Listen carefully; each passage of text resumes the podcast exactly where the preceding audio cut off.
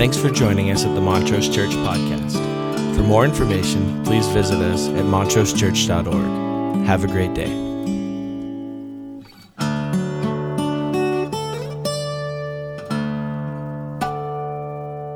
Well, uh, obviously, we're celebrating baptisms today, so uh, that's good. I tell you're excited about that.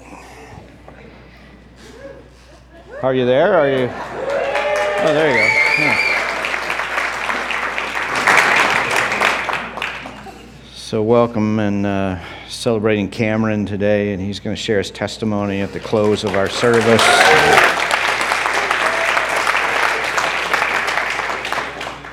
So, thinking a little bit about this question about where you find your self worth, and we could probably roll up into that question this thing too what currency do you traffic in?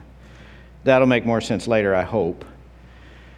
Where do you find your self worth? Now, I'm not asking you on a Sunday morning, whether you're watching online or here in the room, I'm not asking you where you think you should get your self worth, because we all know the church answer to that.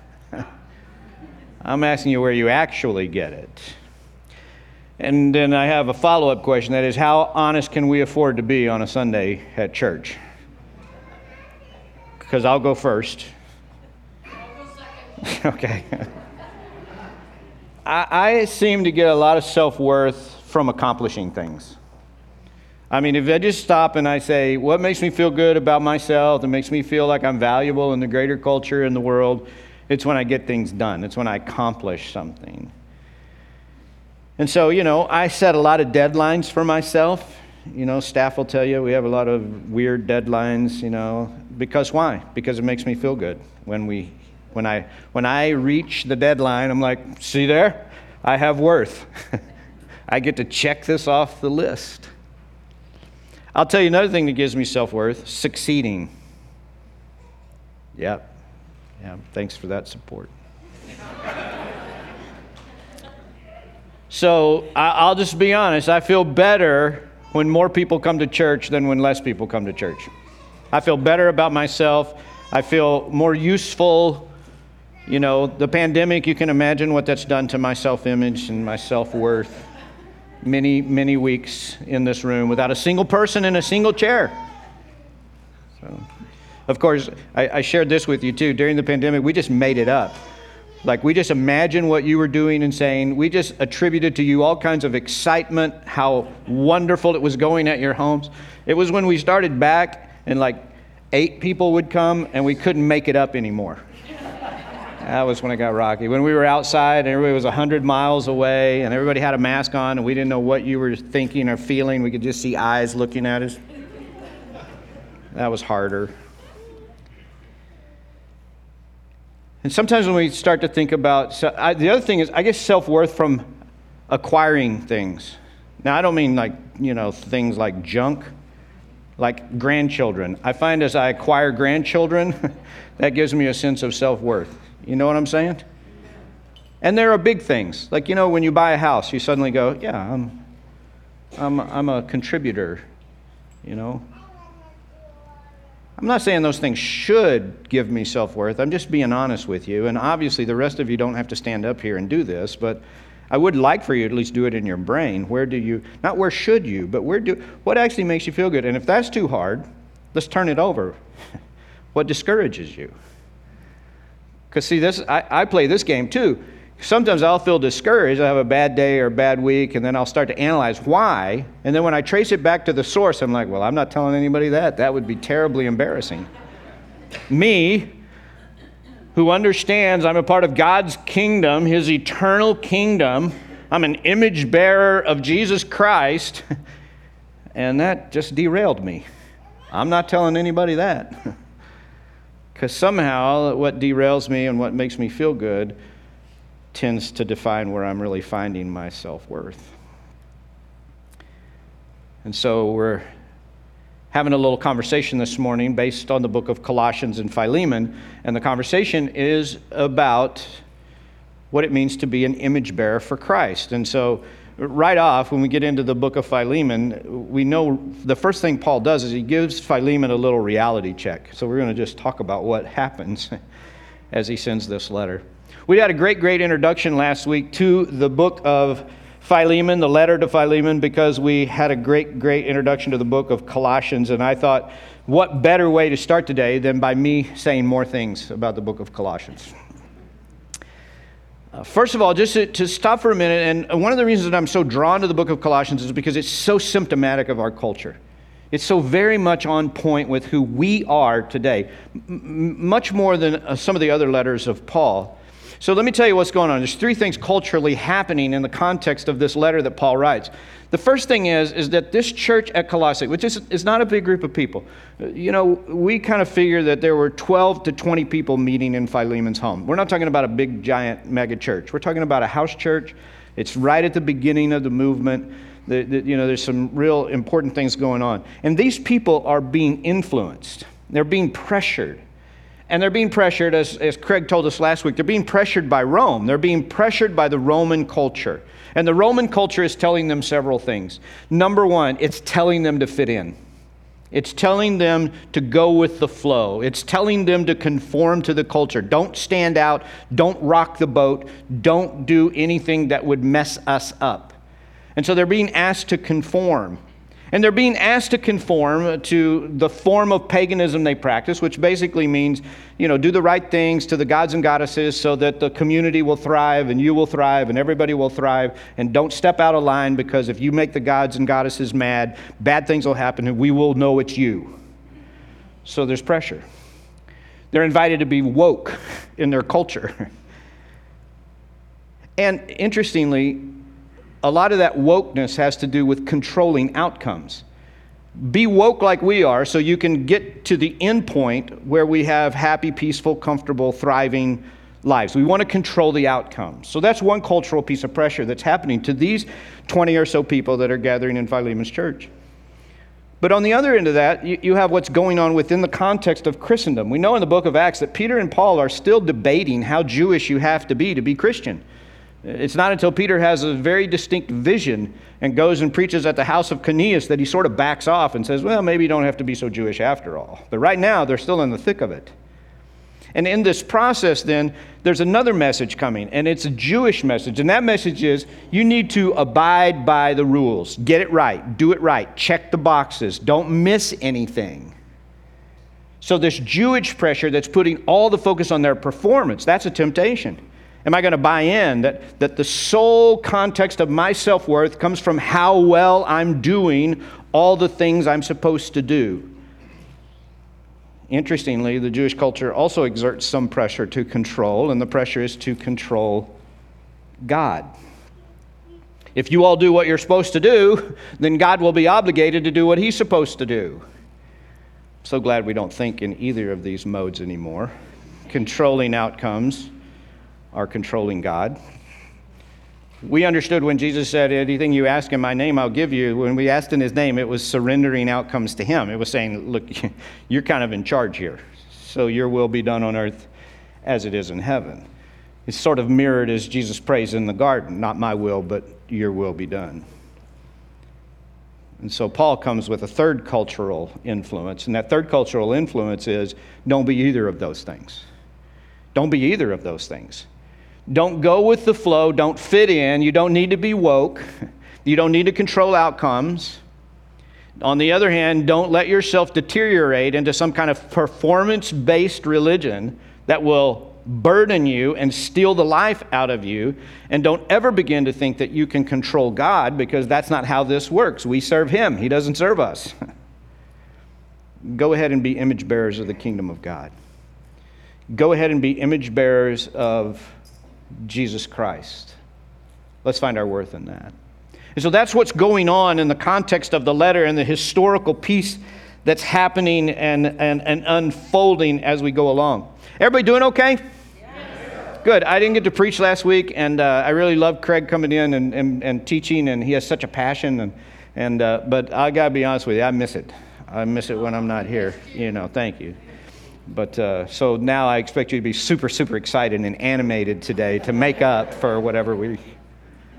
So, so let's talk about the situation for a minute. Onesimus has come to Rome and has somehow encountered Paul. And we find out as the story unfolds that whatever random way in which they became connected, Onesimus began to tell his story to Paul. And he admitted that he was a slave and he had run away from his owner, Philemon, and that now that he has given his heart to Christ, he feels like, you know, he's not sure what to do next. And Paul says, as an image bearer of Christ, you have to go back and make it right. This image of Christ stuff is super inconvenient. And so Onesimus, who now has served in Rome with Paul, has helped Paul, has been a part of that whole process in his imprisonment. He, he is being sent uh, with a letter to the church at Colossae, but with a side note to Philemon. And I find this to be incredibly, incredibly important. That, that Onesimus, as he is now in danger of his very life, it's a capital crime for a slave to flee. We also get overtones in uh, the book of Philemon that we think he probably stole some things because Paul talks a lot about the debt that he's willing to repay. So we kind of think he's probably got a double thing going on. There's a lot at stake. And I'm trying to imagine Paul handing the letter in Rome to Onesimus and saying, Listen, here's the letter I need you to hand deliver to the church at Colossae. And here's a special note to Philemon. I'd like for you to hand him that as well. I'm trying to imagine what's going on inside of Onesimus as he makes that trip and carries those letters. And so, as you kind of figure out and you think about what's going on, it might help you to understand a little bit more about the whole issue of slavery in the world in the first century. So, so get this in your mind for a second. In the Roman Empire in the first century, experts tell us there were 60 million slaves. 60 million. In Italy proper, in the first century, one in three human beings were slaves. In the greater Roman Empire, it was one in five. One in five. So if we talk about how prominent this is and how dominant the rules and the laws, uh, imagine what the laws are to control that massive number of people. Onesimus has zero rights, he is property.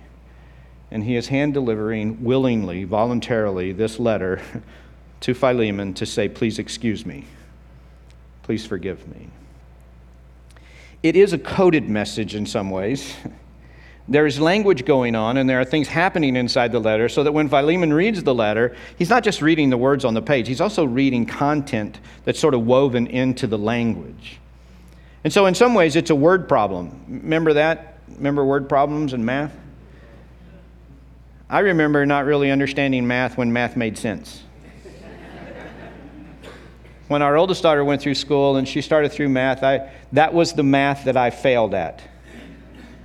When our youngest daughter went through school, that was math that I had never failed at and had no idea what it meant or how it worked. This is a word problem that Paul is presenting to Philemon. He's writing him something and he's asking him to understand not just the words on the page, but the context and the content behind it. I'll read it to you. And then you can kind of see if you pick up anything in this reality check that's going on. By the way, whenever we talk about the book of Philemon, we can just say Philemon 1, because there's just one chapter. So it'd be redundant to say 1 1, because there is no other. Philemon 1. Paul, a prisoner of Christ Jesus, and Timothy, our brother, to Philemon, our dear friend and fellow worker, also to Apphia, our sister, and to Archippus, our fellow soldier, and to the church that meets in your home. Grace and peace to you from God our Father and the Lord Jesus Christ. I always thank my God as I remember you in my prayers because I hear about your love for all his holy people and your faith in the Lord Jesus. I pray that your partnership with us in the faith may be effective in deepening your understanding of every good thing we share for the sake of Christ. This is kind of where the coded message starts. Your love has given me great joy and encouragement because you, brother, have refreshed the hearts of the Lord's people. Therefore, although in Christ I could be bold and order you to do what you ought to do, yet I prefer to appeal to you on the basis of love. It is none other than Paul, an old man and now also a prisoner of Christ Jesus, that I appeal to you for my son, Onesimus, who became my son while I was in chains. Formerly, he was useless to you, but now he has become useful both to you and to me. So, Paul's doing a couple of things here that really matter. And one of the things he's doing is he's giving Philemon a little reality check. Now, the reality check goes something like this I know you love humanity.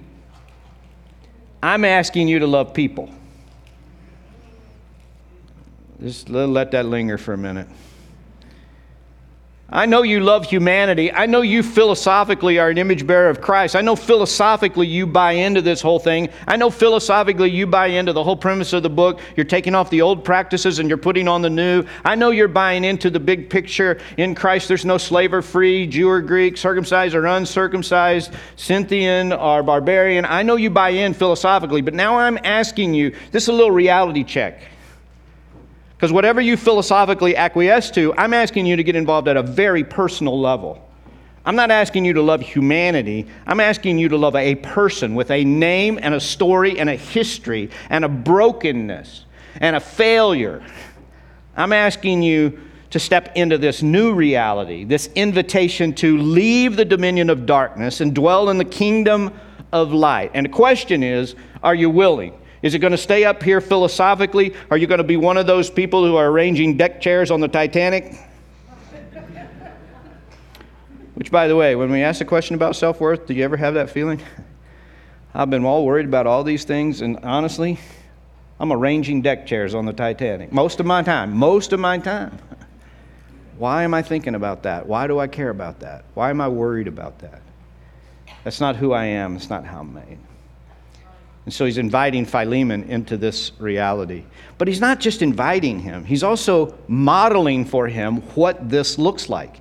He's not just saying, You go be that citizen, you go be that image bearer of Christ. He immediately, in this letter, says, And let me model for you what that looks like. I see four things that matter a, a great deal. Number one, it's a loving invitation, not coerced. It's loving, not coerced. I don't know about you, but it seems to me that the invitation to be a part of the kingdom of God is an invitation to something great and wonderful.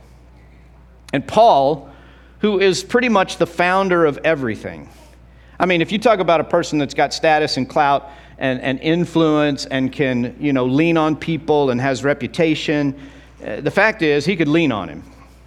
Because those people, even though there's only 20 of them meeting in the house or whatever the number is, they really want Paul to buy in. They really want Paul's approval. They really want Paul's endorsement. They really want Paul to be a part of it. That gives them credibility. That gives them some sense of well being. And he could write a letter to Philemon. He could write a letter to the whole church and he could say, Listen, straighten this out, because if you don't, I'm going to be mad at you. He could lean on them. But listen, that is not the nature of the kingdom, is it? The nature of the kingdom is not about conforming, it's about being transformed. Coercion makes people conform, but it doesn't change what's in them, it doesn't change their heart. He, he's not asking Philemon to do the right thing, he's asking Philemon to become the right person.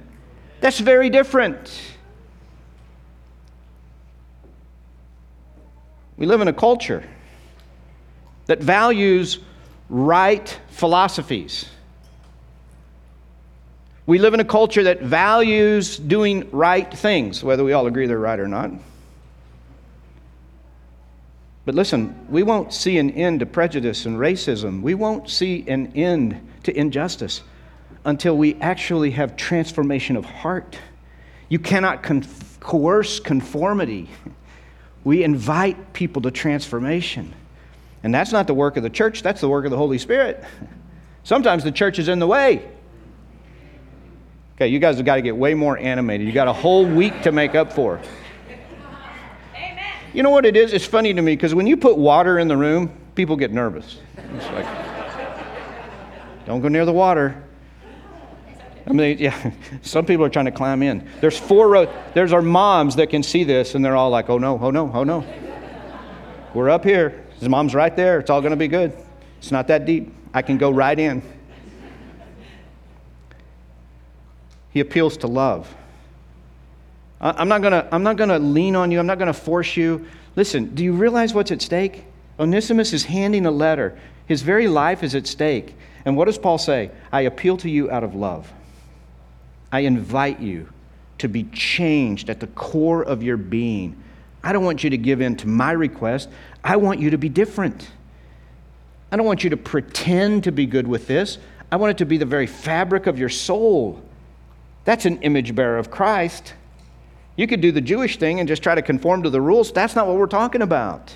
We're talking about something much different than that. Number two, it's humble and not proud. So Paul says, I, I love this. I, Paul, appeal to you. And then there's a little dash. And who is this Paul that appeals to him? I am an old man and a prisoner for Christ. He could have put a lot of things in that sentence. I am the founder of the Church of Jesus Christ in Asia Minor and to the greater parts of the Western world. He could have said all of that. It would have been true. I am a apostle born unnaturally as one born out of time. He could have said all of that. But instead, this is what he says to Philemon I'm an old man. And why? Why does he say it? What's the word problem he's presenting to Philemon? He's simply living out what he has already told him in the, in the previous letter. He's saying, listen, in Christ, there's no Jew or Greek, slave or free, Scythian or barbarian, and there's also no status. I don't have more worth because my name's Paul and I'm an apostle. And you don't have less worth because you're pastoring a little house church in the city of Colossae. What I'm telling you is we set that stuff aside. We consider and think about the worth of the people around us, and we don't get high and mighty, and we don't coerce, we love, and we humble ourselves, and we regard one another as of equal worth in the kingdom of God. Amen? Because this heart transformation, this image bearing of the nature of Christ is that we are all indebted to Christ. We're all indebted to Christ. It's what we all share in common. And whatever we do in our arranging the deck chairs on the Titanic don't really matter all that much. Which, by the way, we are listening to this person right who says this All of these things that I used to think were valuable, I consider them garbage compared to the surpassing greatness of knowing Christ as my Savior. He's already worked through it. So, number two, it's humble and not proud. Number three, it's relational and not logistical. So, Paul, in the coded wording, basically then throws out this little bomb right at the beginning I'm sending you my son, Onesimus. He became a son to me while I was in chains. Listen, he doesn't say logistically, I want you to regard him differently. He's saying, I want you to understand something. When, when Onesimus came and he committed his life to Christ and he became a fellow image bearer with me, I consider him a son. Our relationship changed. And what I'm asking you is to let your relationship change. For you and I, this is a massive reality. That, that, that as we make our way through the troubled world in which we live and the troubled culture in which we live, we have to think in terms of relationship, not logistics.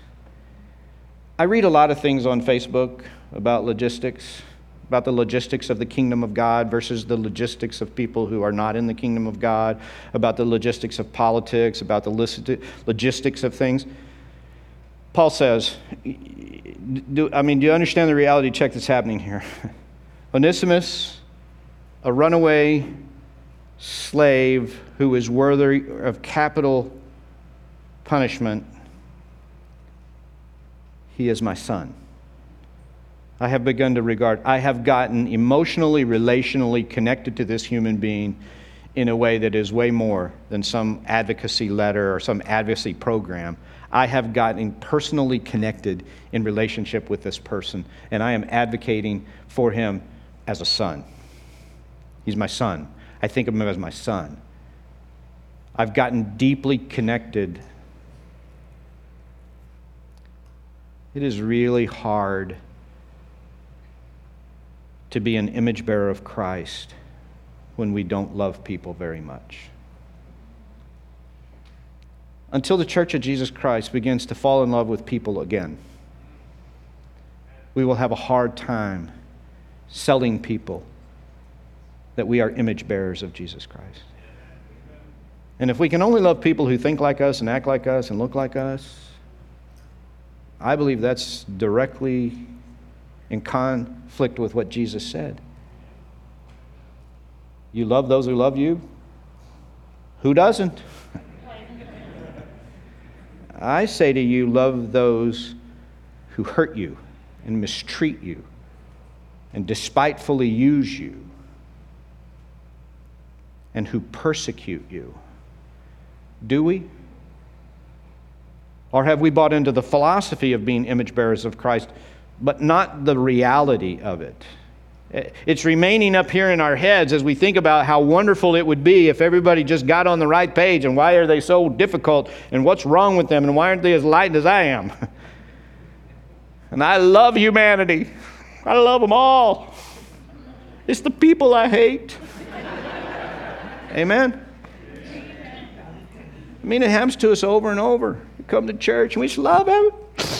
When Pastor talked today, I felt so moved. Get out of the way! Can you believe this? I was at the grocery store, somebody was writing a check. I thought we'd never get out of there. What is it, 1972? Come on, people. And you know it's true. You know it's true. So he says, I, I want, I, I'm just relating in this way. This is relational, not logistical.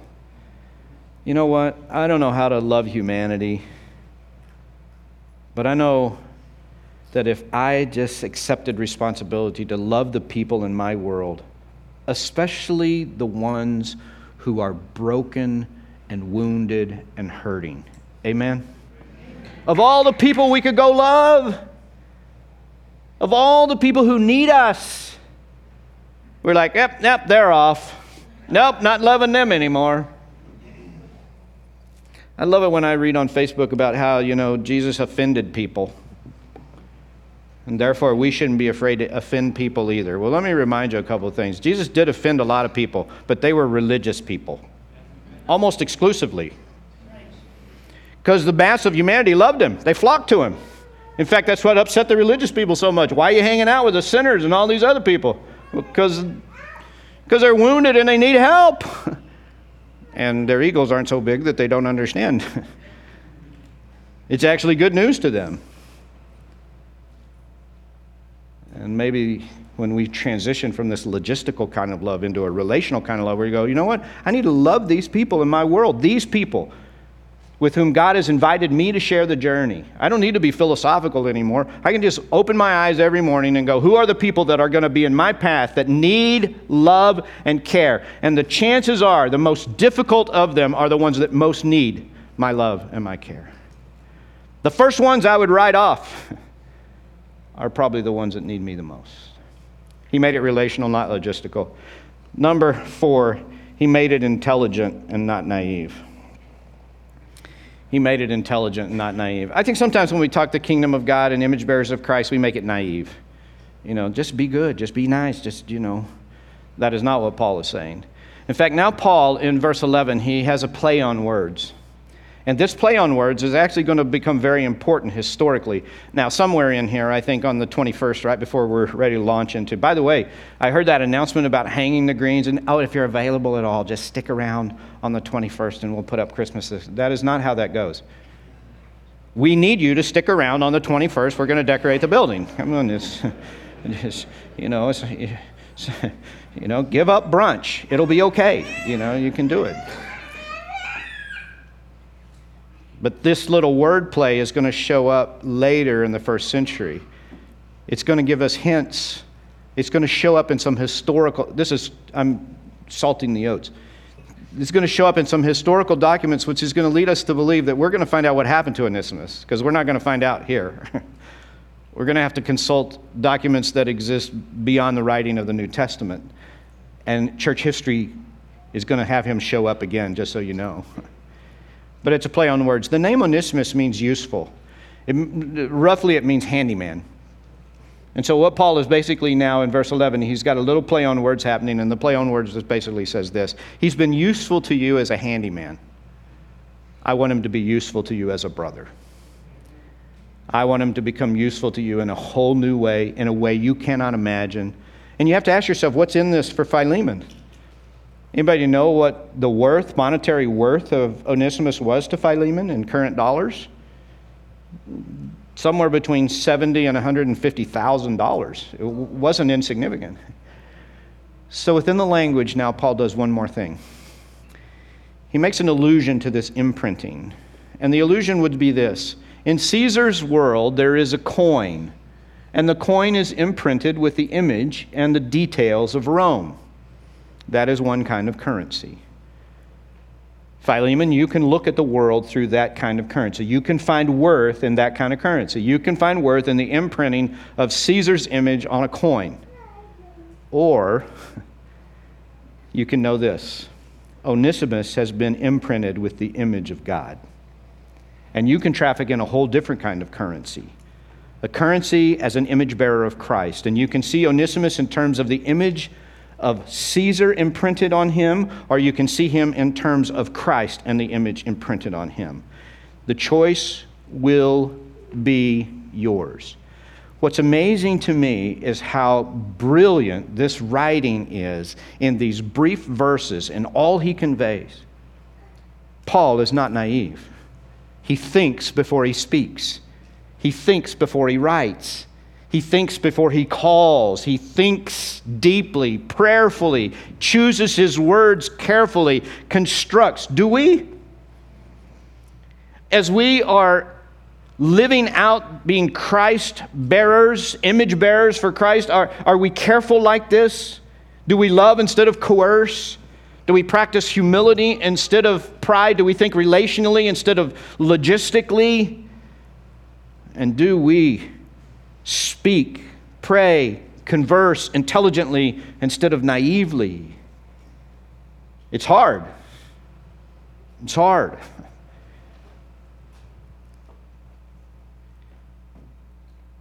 Paul is inviting Philemon not to conform, but to be transformed. He's not asking him to do the right thing, he's asking him to become the right person. And that's what God is inviting us to. I don't want you to do the right thing. I want you to be the right person. I, I want you to change something at the core of your life so that the fruit that grows out of your life is the fruit of the kingdom of God love and joy and peace and patience and kindness and goodness and faithfulness and gentleness and self control. I don't want you to conform to a list of rules. I want something organically to grow out of the passion of your heart as an image bearer of the kingdom of God and of Jesus Christ Himself. Where do you find your self worth?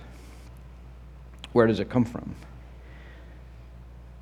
What is the imprint on the currency in which you traffic day to day, week to week, year to year? We're invited to traffic in the imprint of Jesus Christ and the currency of the kingdom and to find our worth in the invitation to be a part of the kingdom of God alive on earth. Let's pray. God, would you, as we respond to your word, challenge each of us? You know what these words mean in a personal way to each of us. I just believe somewhere along the way, you've tapped folks on the shoulder and you've said, That was for you. And maybe as we close and celebrate baptism here at the close of this service, we take a minute to confess some things and to invite you to do some transformational things. Would you help us in these moments to do some genuine work with you? Lord, we just lay aside the coercion and lean into the love. Set aside our pride and lean into humility. Surrender logistics and we think about relationship.